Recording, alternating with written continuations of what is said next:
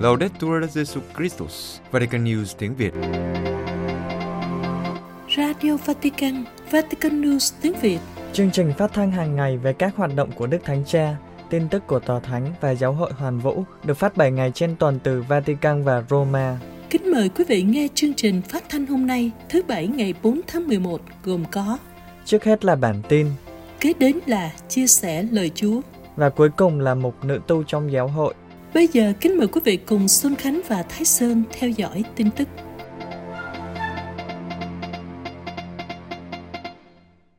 Đức Thánh Cha chủ sự thánh lễ cầu nguyện cho Đức Biển Đức 16 và các hồng y và giám mục qua đời trong vòng một năm qua. Vatican, trưa thứ Sáu ngày mùng 3 tháng 11, Đức Thánh Cha đã cử hành thánh lễ tại đền thờ Thánh Phêrô để cầu nguyện cho Đức Cô Giáo Hoàng Biển Đức thứ 16 qua đời vào ngày 31 tháng 12 năm 2022. 6 hồng y và 147 giám mục đã qua đời từ tháng 10 năm 2022 đến tháng 10 năm 2023. Trong đó có Đức cha Phêrô Trần Thanh Trung, nguyên giám mục giáo phận Con Tum, qua đời ngày 10 tháng 9 năm 2022. Trong bài giảng, dựa trên truyền thuật trong tin mừng Thánh Luca về việc Chúa làm cho người con trai của bà quá thành Na-in được sống lại, Đức Thánh Cha chia sẻ về lòng trắc ẩn và sự khiêm nhường. Ngài mời gọi mọi người xin Chúa để có cái nhìn cảm thông và trái tim khiêm hạ, bởi vì bằng cách sống cảm thông và khiêm hạ, Chúa ban cho chúng ta sự sống của người. Nhìn thấy bà quá, Chúa chạnh lòng thương và nói, bà đừng khóc nữa, rồi người lại gần sờ vào quan tài. Từ câu chuyện này, Đức Thánh Cha nhắc lại lời Đức Biển Đức 16 trong thông điệp Thiên Chúa là tình yêu. Chương trình của Chúa Giêsu là một trái tim nhìn thấy. Trái tim của Chúa Giêsu đập mạnh vì chúng ta, ánh mắt người đau khổ trước nỗi đau của chúng ta. Đức Thánh Cha nói rằng thần tính của Thiên Chúa chiếu tỏa khi tiếp xúc với những nỗi khốn cùng của chúng ta, bởi vì trái tim của người từ bi, từ lòng thương xót của Chúa đấng bị lay động trước sự ác cùng cực là cái chết, người đã làm cho kẻ chết sống lại. Đức Thánh Cha nhắc nhở rằng truyền tải cái nhìn thương xót của Thiên Chúa cho những người đang trải qua nỗi đau trước cái chết của người thân yêu là điều vô cùng quan trọng. Theo Đức Thánh Cha, Chúa Giêsu có lòng trắc ẩn cụ thể. Ngài chạm vào quan tài, điều mà theo luật Do Thái là ô uế. Nhưng Chúa Giêsu không để ý đến điều này, lòng thương xót của người xóa bỏ khoảng cách và đưa người đến gần chúng ta hơn. Đó là phong cách của Thiên Chúa, được tạo nên từ sự gần gũi, cảm thông và dịu dàng. Đức Thánh Cha lưu ý một điều là khi hồi sinh người con trai của bà quá, không như trong những phép lạ khác, Chúa không yêu cầu bà phải có đức tin, bởi vì theo Kinh Thánh, trẻ mồ côi và quá phụ cùng với ngoại kiều là những người cô đơn và bị bỏ rơi, là những người không thể đặt niềm tin vào ai khác ngoài Thiên Chúa. Họ là những người thân thiết và được Thiên Chúa yêu thương nhất, do đó không thể gần gũi và được Thiên Chúa yêu thương mà lại không quan tâm đến họ, những người được người bảo vệ và ưu ái. Từ đó Đức Thánh Cha chia sẻ về sự khiêm nhường. Trẻ mồ côi và quá phụ là những người khiêm nhường tuyệt hảo. Họ đặt tất cả niềm hy vọng tin tưởng vào Thiên Chúa chứ không vào bản thân họ. Không cậy dựa vào sức mạnh của mình nhưng vào người. Thiên Chúa yêu thích sự khiêm nhường vì nó để cho người tương tác với chúng ta. Hơn nữa chính người cũng khiêm nhường. Đức Thánh Cha nhắc lại những lời của Đức Biển Đức 16 trong bài giảng thánh lễ khai mạc sứ vụ, gọi mình là người thợ khiêm nhường trong vườn nho của Chúa. Đức Thánh Cha nói, người Kitô hữu, đặc biệt là các giáo hoàng, các hồng y, các giám mục, được kêu gọi trở thành những người thợ khiêm nhường, phục vụ chứ không phải để được phục vụ. Nghĩ đến kết quả của vườn nho của Chúa trước hết, chứ không phải thành quả của mình. Và thật đẹp biết bao khi từ bỏ chính mình vì giáo hội của Chúa Giêsu. Đức Thánh Cha tin tưởng sự khôn ngoan của con người sẽ ngăn chặn sự leo thang của chiến tranh. Vatican, trong cuộc phỏng vấn của đài truyền hình TG1 của Ý được phát vào thứ Tư 1 tháng 11 vừa qua, Đức Thánh Cha đã nói về một số đề tài Thượng Hội đồng, Phụ nữ trong giáo hội, đức tin, sự độc thân linh mục, lạm dụng trong và ngoài giáo hội. Về các cuộc chiến đang diễn ra, Ngài tin tưởng sự khôn ngoan của con người sẽ ngăn chặn sự leo thang của chiến tranh. Trước hết về các cuộc chiến tranh đang diễn ra, đặc biệt ở Trung Đông, một lần nữa Đức Thánh Cha khẳng định, mọi cuộc chiến tranh đều là một thất bại. Chiến tranh không giải quyết được điều gì cả. Tất cả đạt được chỉ nhờ hòa bình và đối thoại. Nhắc lại buổi cầu nguyện cho hòa bình tuần trước, Đức Thánh Cha nói thêm rằng Thế giới đang trải qua những giờ phút đen tối. Kể từ năm 1945, hết thất bại này đến thất bại khác, bởi vì chiến tranh vẫn chưa bao giờ dừng lại. Nhưng vấn đề nghiêm trọng nhất vẫn là ngành công nghiệp vũ khí. Ngày nay đầu tư tạo ra nhiều thu nhập nhất là sản xuất vũ khí. Mặc dù tình hình chiến tranh hiện nay ở khắp nơi có nguy cơ leo thang với mức độ toàn cầu, nhưng Đức Thánh Cha tin tưởng sự khôn ngoan của con người sẽ ngăn chặn được các cuộc chiến. Đối với Đức Thánh Cha, kết quả của Thượng Hội đồng về hiệp hành là tích cực. Ngài nói, chúng tôi đã nói về mọi thứ một cách hoàn toàn tự do, và đây là điều tốt đẹp. Có thể có tài liệu chung kết. Tài liệu này phải được nghiên cứu trong phần thứ hai ở đại hội tiếp theo vào tháng 10 tới. Tôi tin rằng chúng ta đã đạt được sự hiệp hành mà Thánh Phaolô thứ sáu đã muốn nói khi kết thúc công đồng, và Ngài đã nhận ra rằng giáo hội phương Tây đã mất đi chiều kích hiệp hành, điều giáo hội Đông phương vẫn duy trì. Trả lời về luật độc thân của linh mục, Đức Thánh Cha giải thích, đó là một luật tích cực, không phải là luật tự nhiên. Các linh mục trong giáo hội công giáo Đông phương có thể kết hôn và ngược lại, trong giáo hội phương Tây, luật này có từ thế kỷ thứ 12. Nhưng đó là một luật có thể bỏ, không có vấn đề. Nhưng Ngài nhấn mạnh rằng, việc thay đổi quy định về độc thân sẽ không giúp gì cho cuộc khủng hoảng ơn gọi, bởi vì vấn đề là một chuyện khác. Trong cuộc phỏng vấn, Đức Thánh Cha giải thích về việc lạm dụng trong và ngoài giáo hội. Ngài vẫn đang tiếp tục công việc của Đức Giáo Hoàng Biển Đức thứ 16. Có rất nhiều việc cần phải làm. Lạm dụng, dù lương tâm, tình dục hay bất cứ điều gì khác, đều không thể được dung thứ. Lạm dụng trái ngược với tin mừng. Tin mừng là phục vụ chứ không phải lạm dụng. Và nhiều giám mục đã làm rất tốt trong việc nghiên cứu vấn đề lạm dụng tình dục cũng như các loại lạm dụng khác. Mặc dù giáo hội đã làm được rất nhiều điều, nhưng trong cuộc chiến này cũng còn rất nhiều điều phải làm. Khi được hỏi điều gì làm Ngài sợ hãi, Đức Thánh Cha trả lời, có những nỗi sợ nhỏ, điều gì xảy ra ở đây, ở đó. Chiến tranh ở Thánh Địa làm tôi lo sợ. Những người này, câu chuyện này sẽ kết thúc như thế nào? Nhưng nó đã được giải quyết trước Chúa, không phải là nỗi sợ hãi biến mất, nhưng theo cách nói của con người là lành mạnh khi có những nỗi sợ hãi.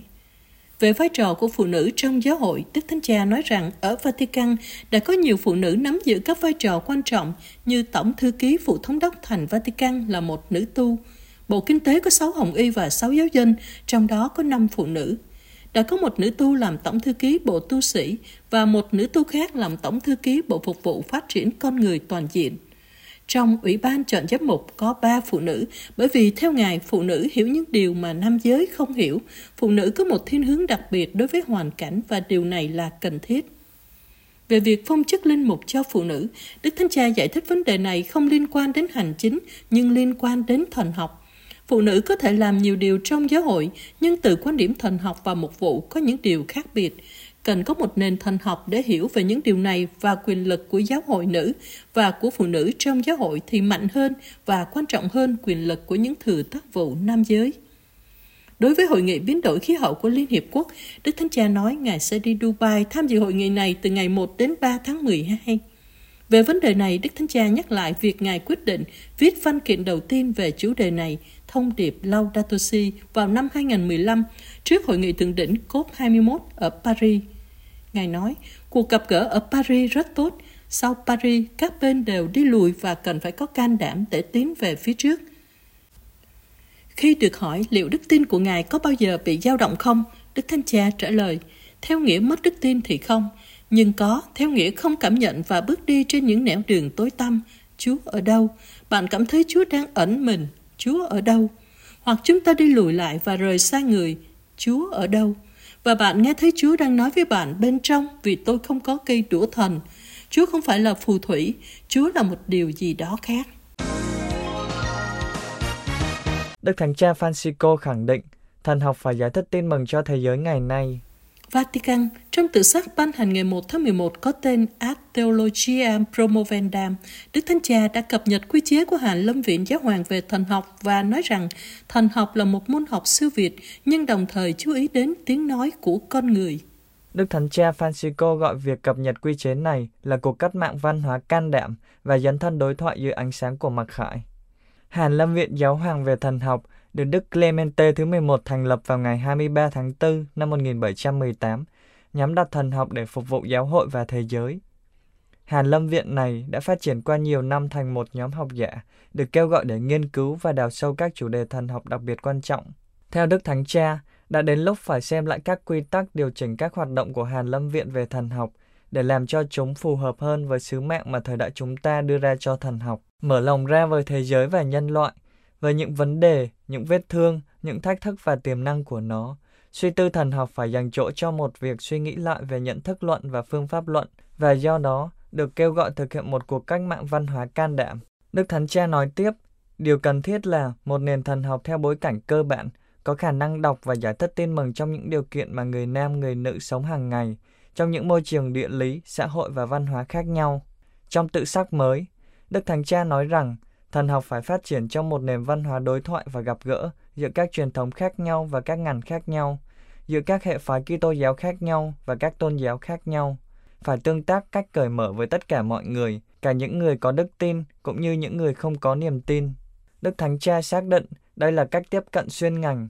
Do đó, thần học phải sử dụng các phạm trù mới được phát triển bởi các hình thức hiểu biết khác để thâm nhập và truyền đạt các chân lý đức tin cũng như truyền tải giáo huấn của Đức Giêsu bằng những ngôn ngữ ngày nay với tính độc đáo và nhận thức phê bình. Tiếp đến, Đức Thánh Cha nói rằng thần học có thể đóng góp vào cuộc tranh luận hiện nay về tư tưởng suy nghĩ lại, chứng tỏ rằng với tư cách là một môn học khôn ngoan, thần học là một môn học phê bình thực sự. Đức Thánh Cha nhấn mạnh rằng thần học không được là một môn trừu tượng và ý thức hệ nhưng mang tính thiêng liêng, được thực hiện bằng cách quỳ gối, suy tư trong thờ lạy và cầu nguyện. Một môn học siêu việt, đồng thời chú ý đến tiếng nói của con người. Đó là một nền thần học bình dân, đề cập các nhân từ đến những vết thương mở của nhân loại và thụ tạo, cũng như trong khuôn khổ lịch sử nhân loại, nơi thần học báo trước về niềm hy vọng về một sự viên mãn cuối cùng. Trong thực tế, đối với Đức Thánh Cha, thần học nói chung phải mang dấu ấn mục vụ, và do đó suy tư thần học phải bắt đầu từ những bối cảnh và hoàn cảnh cụ thể khác nhau mà các dân tộc sống, đặt mình để phục vụ việc truyền giáo. Đức Thánh Cha sẽ gặp 6.000 thiếu nhi, trong đó có 5 trẻ em Việt Nam. Vatican, vào chiều ngày 6 tháng 11 tới đây, tại hội trường Phaolô 6 ở nội thành Vatican, Đức Thánh Cha sẽ gặp gỡ 6.000 thiếu nhi đến từ 56 quốc gia, trong đó có 5 trẻ em đến từ Việt Nam. Các em Việt Nam sẽ hát một bài tiếng Việt tại buổi gặp gỡ này. Cuộc gặp gỡ có tên gọi Các trẻ em gặp gỡ Đức Giáo Hoàng được tổ chức bởi Bộ Văn hóa và Giáo dục của Vatican với sự cộng tác của gia đình dòng Francisco, Cộng đoàn Thánh Egidio, Cooperativa Auxilium và Liên đoàn bóng đá Ý. Theo chương trình vào sáng ngày 6 tháng 11, các em sẽ tham dự buổi giáo lý trong đền thờ Thánh Phêrô và cầu nguyện trước mộ Thánh Phêrô. Vào ban chiều, các em sẽ bắt đầu sinh hoạt từ lúc 14 giờ 30 và vào lúc 15 giờ 30 giờ Roma, Đức Thánh Cha sẽ bắt đầu gặp các em tại hội trường Paulo 6. Vatican News tiếng Việt sẽ truyền hình trực tiếp với thuyết minh tiếng Việt sự kiện này vào lúc 9 giờ 15 tối giờ Việt Nam ngày 6 tháng 11. Đức Thánh Cha đã mời gọi các thiếu nhi, cha chờ đợi tất cả các con để cũng học hỏi từ các con. Và Ngài mời gọi mọi người hãy trở lại với những tình cảm trong sáng như trẻ thơ. Các em dạy chúng ta về sự trong sáng của các mối quan hệ, sự chào đón người xa lạ cách tự nhiên và tôn trọng đối với mọi thụ tạo. Theo Flavio Lotti thuộc tổ chức Perugia Assisi, cuộc gặp gỡ mà Đức Thánh Cha mời gọi các em là một phần của con đường vĩ đại mà Đức Thánh Cha đang cố gắng mở rộng, đào tạo các thế hệ mới biết xây dựng hòa bình. Ứng dụng mới cho năm tháng 2025 Vatican ngày 1 tháng 11 vừa qua, Bộ Loan báo tin mừng cho các dân tộc cho biết đã phát hành một ứng dụng dành cho các thiết bị điện tử như điện thoại thông minh hay máy tính bảng bằng 6 ngôn ngữ với tin tức về năm Thánh 2025 và việc đăng ký tham gia các sự kiện cũng như tham gia tình nguyện viên trong năm Thánh. Ứng dụng chính thức cho năm tháng 2025 hiện có thể được tải xuống từ App Store dành cho iOS và từ Play Store dành cho Android. Ứng dụng này sẽ cung cấp tất cả tin tức về năm thánh và giúp người sử dụng đăng ký hành hương trong năm thánh và nhận được thẻ hành hương. Việc đăng ký hoàn toàn miễn phí. Sau khi đăng ký trên cổng thông tin, người dùng cũng sẽ có thể đăng ký tham gia các sự kiện năm thánh và các cuộc hành hương đến cửa thánh. Giao diện của ứng dụng đơn giản và dễ hiểu, cho phép các tín hữu hành hương lưu các sự kiện mà họ quan tâm, truy cập khu vực cá nhân của họ nhanh hơn và nhận mã QR để vào cửa thánh. Quý vị vừa theo dõi bản tin ngày 4 tháng 11 của Vatican News tiếng Việt.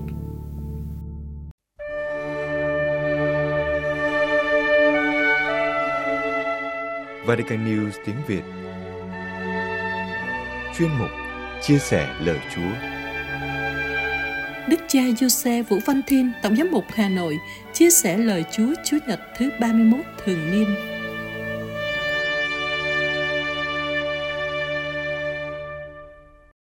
Kính thưa quý vị và anh chị em, các bài đọc kinh thánh của Chúa Nhật 31 thường niên nhấn mạnh tới tố chất và ý thức của những người lãnh đạo.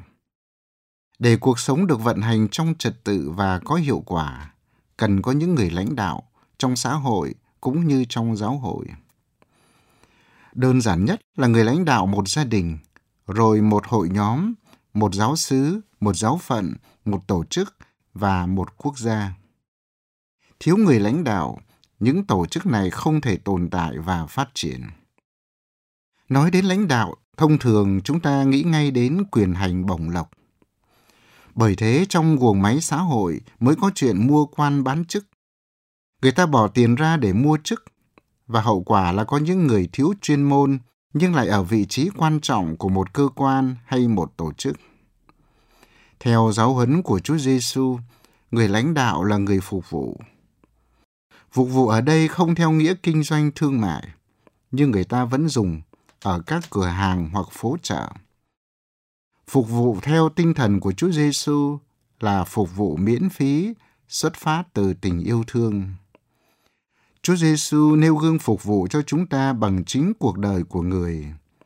Hình ảnh Chúa Giêsu quỳ gối rửa chân cho các môn đệ và cái chết của người trên thập giá là bài học lớn nhất cho những người lãnh đạo. Vào thời Chúa Giêsu, hệ thống hành chính và tôn giáo Do Thái cũng nhuốm mùi trần tục. Điều ấy cho thấy tại sao Chúa Giêsu nặng lời với mấy ông kinh sư và biệt phái. Họ là những người có học và có vị trí quan trọng trong các cuộc gặp gỡ sinh hoạt chung. Những người biệt phái hay còn gọi là Pharisêu nổi tiếng với việc giữ luật khắt khe. Họ cũng là những người tự nhận mình là đạo đức, nên sống tách biệt với dân chúng vì sợ lây nhiễm tội lỗi theo lập luận của họ. Vì vậy mà họ mang tên biệt phái, tức là một nhóm riêng, tách biệt. Chúa Giêsu đã nhấn mạnh đến vị trí và vai trò của họ trong cộng đồng. Họ ngồi trên tòa ông môi sen mà giảng dạy. Đâu là điều Chúa Giêsu khiển trách họ? Trước hết là sự giả hình, thích phô trương. Họ thích khoe khoang trước công chúng để được tiếng khen và những lời tung hô chúc tụng. Những người này còn lên mặt dạy đạo lý cho người khác, nhưng thực tâm thì họ không tuân giữ những gì mà họ dạy. Không chỉ giả hình, họ còn gây khó cho người khác. Họ dựa vào cái gọi là đạo đức của họ để ép những người khác phải làm những điều không thể. Chúa Giêsu đã dùng hình ảnh rất cụ thể để so sánh. Họ bó những gánh nặng mà chất lên vai người ta, nhưng chính họ thì lại không buồn động ngón tay vào. Đối với các vị lãnh đạo là các tư tế trong cửu ước, Đức Chúa cũng dành cho các vị này những lời phê phán gay gắt. Ngôn sứ Malachi trong bài đọc 1 đã truyền đạt lời Chúa lên án những tư tế đã đi chệch đường và làm cho nhiều người lảo đảo trên đường luật dạy. Đây là sự phản bội lý tưởng của chi tộc Levi, tức là chi tộc được Chúa chọn làm tư tế, và tất cả các tư tế đều xuất thân từ chi tộc này những người thường ngày phục vụ đền thờ đã phản bội giao ước mà sống trong lầm lạc tội lỗi. Nếu các tư tế của cựu ước đã bị Chúa khiển trách, thì các môn đệ của Chúa Giêsu sau này sẽ là những giám mục, linh mục cũng được Chúa mời gọi sống khiêm nhường. Anh em đừng gọi ai dưới đất là thầy, là cha và là người chỉ đạo. Chúng ta phải hiểu thế nào lời dạy này vì chúng ta vẫn gọi những người lãnh đạo gia đình là cha. Chúng ta vẫn gọi các linh mục là cha. Và trong cuộc sống thường ngày, danh xưng nói lên chức vụ hay bổn phận của một người nào đó, như là cha, thầy, giám đốc, hiệu trưởng. Danh xưng cũng cho thấy mối tương quan giữa người gọi và người được gọi, như ông bà, chú bác, cô dì. Trong truyền thống giáo hội từ rất xa xưa, Giáo dân gọi các linh mục là cha. Danh xưng này nói lên sự tôn trọng của người tín hữu đối với các linh mục, như những người cha thiêng liêng sinh ra các tín hữu qua bí tích thánh tẩy. Đồng thời cũng diễn tả sứ mạng mà các vị này đảm trách. Đương nhiên, chính Chúa hoạt động khi các linh mục cử hành các bí tích. Linh mục chỉ là sinh ra cách hữu hình. Dẫu vậy, danh xưng cha không quy hướng về bản thân của vị linh mục. Khái niệm này vừa nói lên thiên chức cao cả của linh mục, vừa nhắc nhở linh mục phải trở nên hình ảnh của Thiên Chúa là cha theo đúng nghĩa, là cha duy nhất và là cha trên trời. Nói cách khác, trong cuộc sống và hoạt động mục vụ, linh mục phải phản ánh hình ảnh của Thiên Chúa. Thiên Chúa là đấng vô hình, con người không thể tiếp xúc, nhưng qua sự thánh thiện của một linh mục, người ta có thể gặp gỡ Thiên Chúa và cảm nhận sự tốt lành của Ngài. Vì vậy, có tác giả đã gọi danh xưng cha của các linh mục là danh xưng mang tính dấu chỉ hay danh xưng mang tính bí tích. Dù gọi với danh xưng nào, người lãnh đạo chỉ là người phục vụ. Noi gương Chúa Giêsu, đấng đã đến không phải để được người ta phục vụ, nhưng để phục vụ và hiến mạng sống mình làm giá chuộc cho nhiều người. Xem tin mừng Thánh Marco chương 10 câu 45. Đức Giêsu đã để lại cho chúng ta một linh đạo về phục vụ. Ai muốn làm đầu anh em thì phải làm đầy tớ mọi người. Tin mừng Thánh Marco chương 10 câu 44. Những ai bước theo Đức Giêsu đều được mời gọi đi vào linh đạo phục vụ đó. Tuy nhiên, không thiếu những môn đệ của Đức Giêsu lại thích đi nẻo đường khác. Thay vì phục vụ thì họ lại muốn được phục vụ. Thay vì đáp ứng những nhu cầu của anh chị em thì lại đòi hỏi người khác cung phụng mình. Thay vì trở nên bạn hữu mọi người thì chỉ chọn lựa một số người giàu có. Thay vì dùng vật chất làm phương tiện để phục vụ loan báo tin mừng thì lại lo xây đắp thành quách để hưởng thụ. Noi gương Chúa Giêsu, Thánh Phaolô đã khiêm tốn trong đời sống, luôn tự thúc để khỏi làm phiền người khác. Ngài viết trong thư gửi giáo dân Thessalonica, bài đọc 2, Khi ở giữa anh em, tôi cư xử thật dịu dàng, chẳng khác nào người mẹ hiền ấp ủ con thơ. Đêm ngày chúng tôi đã làm việc để khỏi trở nên gánh nặng cho một người nào trong anh em. Những tâm sự của Thánh Phaolô cho thấy Ngài yêu mến các tín hữu với một tình yêu đặc biệt. Ngài hy sinh để phục vụ họ, đồng thời giúp họ nhận ra sứ vụ đích thực của một vị tông đồ. Kính thưa anh chị em, như đã nói ở trên, người lãnh đạo một gia đình, một công ty, một cộng đoàn hay một tổ chức đều phải khiêm nhường, gương mẫu. Thiếu hai yếu tố này, mọi tổ chức, dù ở cấp bậc nào cũng trở nên hỗn loạn. Chúng ta cầu nguyện cho các nhà lãnh đạo trên toàn thế giới, cách riêng cho hàng giáo sĩ trong giáo hội. Xin cho các vị biết tận tâm phục vụ anh chị em mình theo tinh thần và mẫu gương của Đức Giêsu, người đã ở giữa chúng ta như người phục vụ. Trong tháng 11 dương lịch, giáo hội mời gọi chúng ta hãy tưởng nhớ những người đã qua đời, đó là ông bà, cha mẹ, những người thân yêu của chúng ta. Cầu nguyện cho các linh hồn nơi luyện ngục cũng là thể hiện một cách cụ thể của đức bác ái, của lòng yêu người. Chúng ta không thể không chỉ dành tình yêu cho những người còn sống, nhưng còn dành tình yêu cho những người đã qua đời, đã khuất bóng. Để như thế, chúng ta luôn luôn hiệp thông với họ, hiệp thông trong lời cầu nguyện, trong đức tin, trong tình mến và hiệp thông trong một giáo hội. Nguyện xin Chúa chúc lành cho anh chị em. Amen.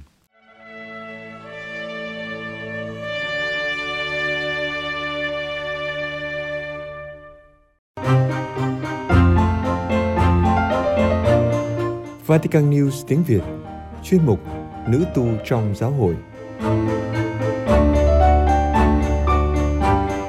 Phụ nữ tham gia Thượng Hội đồng là một cơ sở để chia sẻ những không gian thánh thiêng của chúng ta.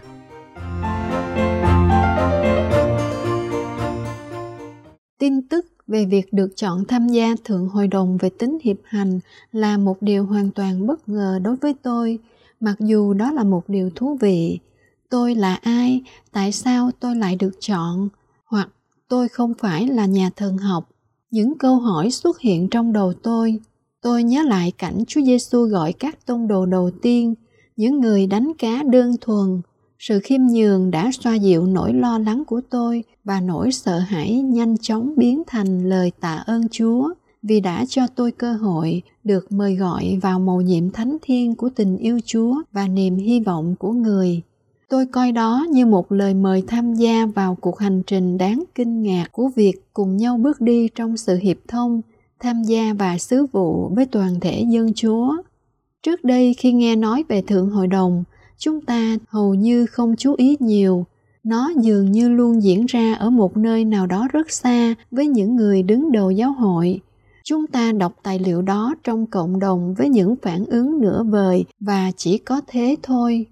Tuy nhiên, khi Đức Thánh Cha Francisco công bố tiến trình hiệp hành cùng nhau bước đi, trong tay chúng ta vang lên một khởi đầu mới và một luồng gió mới.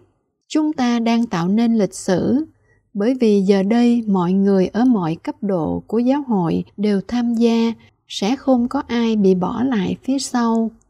Theo kinh nghiệm của tôi ở Ấn Độ, việc chuẩn bị cho Thượng Hội đồng là một tiến trình thiêng liêng mở đường cho một khởi đầu mới sự dấn thân của các ban tổ chức thật đáng khen ngợi. Một số đã phải thực hiện những chuyến hành trình dài đến những ngôi làng xa xôi để cố gắng hoàn thành đúng thời hạn. Những nỗ lực của các nhóm giáo dân, tu sĩ và linh mục đã chạm đến trái tim của những người họ gặp và ngược lại. Các cuộc tham vấn đã mở mang tầm mắt cho nhiều người không quen với việc được mời lên tiếng một cách cởi mở và tự do trong tiến trình đồng hành cùng nhau của Thượng Hội đồng, giáo hội ở Ấn Độ đã tìm kiếm và cảm nhận được sự hiện diện của Thánh Thần Thiên Chúa, trong khi một mặt trải nghiệm của nhiều ánh sáng mang lại niềm an ủi và hy vọng cho cộng đồng, mặt khác nhận thức về những bóng tối thách thức giáo hội vượt qua những điểm đó và tiến lên phía trước bằng đức tin. Phần kết quả của quá trình đầu tiên như sau – theo lời huấn dụ của Đức Thánh Cha Francisco về Thượng Hội đồng. Trong đó, Ngài yêu cầu lắng nghe và học hỏi lẫn nhau. Giáo hội ở Ấn Độ đã cùng nhau nhận ra những thúc giục của Chúa Thánh Thần và tiếng nói của các tín hữu, tu sĩ và linh mục, đưa ra những ước mơ và kế hoạch của mình để hiệp thông, tham gia và truyền giáo hơn. Quá trình này mang lại sự gắn kết và một niềm khao khát mới được làm việc cùng nhau chia sẻ trách nhiệm và tham gia tích cực hơn vào đời sống của giáo hội. Là chủ tịch hiệp hội nữ tu và cả của hiệp hội nam tu sĩ, tôi coi tiến trình này là một thực tế để chia sẻ mà không quá sợ hãi. Thật thú vị khi lắng nghe các nữ tu thuộc nhiều hội dòng khác nhau cùng nhau suy tư và chia sẻ tài năng của mình, cũng như thoải mái nói chuyện về những tổn thương của mình một hy vọng tích cực cho tương lai là mối quan hệ được cải thiện giữa hàng giáo phẩm của giáo hội, giáo sĩ và tu sĩ. Là một nữ tu và là thành viên thượng hội đồng, đại diện cho liên hiệp quốc các bề trên tổng quyền, tôi rất háo hức và hy vọng mong chờ cuộc hành trình này mà không lo lắng nhiều về kết quả như một số người hoài nghi. Tôi nhìn về phía trước với niềm tin rằng đó là lời mời gọi của thiên chúa để trải qua quá trình phân định bằng đối thoại chiêm niệm và lắng nghe sâu sắc hoạt động của Chúa Thánh Thần. Chúa Giêsu nói, gió muốn thổi đi đâu thì thổi, chúng ta không biết gió đến từ đâu và đi đâu. Hoàn toàn để Chúa Thánh Thần soi sáng, đây là những vấn đề tôi mong được đề cập đến. Sự tham gia của phụ nữ vào tất cả các quá trình lãnh đạo, ra quyết định trong giáo hội, chú ý đến tiếng nói của giáo dân, nam cũng như nữ. Việc không để họ lên tiếng sẽ tước đi sự đóng góp đáng kể của giáo hội đối với việc tham gia, hiệp thông và truyền giáo hơn, giảm bỏ chủ nghĩa giáo sĩ trị trong giáo hội, cải cách phụng vụ, đặc biệt là thánh thể, bớt chú trọng đến tính đồng nhất nhưng quan tâm hơn vào tính sáng tạo để lôi kéo chúng ta đến với Thiên Chúa, đồng trách nhiệm trong việc chăm sóc công trình sáng tạo Đức Thánh Cha đã cho thấy rằng tất cả mọi người đều được tham gia vào cuộc hành trình này bằng cách bao gồm cả phụ nữ chúng tôi. Ngài mang đến cho chúng tôi cơ hội chia sẻ từ không gian thánh thiên của mình. Điều làm tôi cảm động sâu sắc trong quá trình tương tác với các tu sĩ từ các hội dòng khác sau khi được chọn làm tham dự viên Thượng Hội đồng là sự hỗ trợ cầu nguyện chân thành của họ đồng thời nói thêm rằng tiếng nói của chúng tôi sẽ hiện diện tại Thượng Hội đồng. Để kết luận, Tôi muốn diễn giải lại suy tư của Thánh Katarina thành Siena, người kêu gọi nam giới nhìn nhận sứ mạng Thiên Chúa ban cho phụ nữ đã được Chúa Giêsu khẳng định, được ghi trong tin mừng và được lịch sử của phụ nữ trong giáo hội xác nhận. Thánh Katarina kêu gọi phụ nữ từ chối sự loại bỏ, đòi sự bình đẳng, nói từ linh đạo của họ, trao tặng những hồng ân Thiên Chúa ban dù những hồng ân này có được kêu gọi hay không được coi là thánh thiện hay không hợp pháp hay không bởi vì không ai kể cả giáo hội có quyền từ chối những hồng ân của thiên chúa hoặc thiên chúa đấng hoạt động thông qua các tài năng của phụ nữ. Cầu mong tất cả chúng ta đều sở hữu chúa thánh thần một cách đặc biệt trong thượng hội đồng.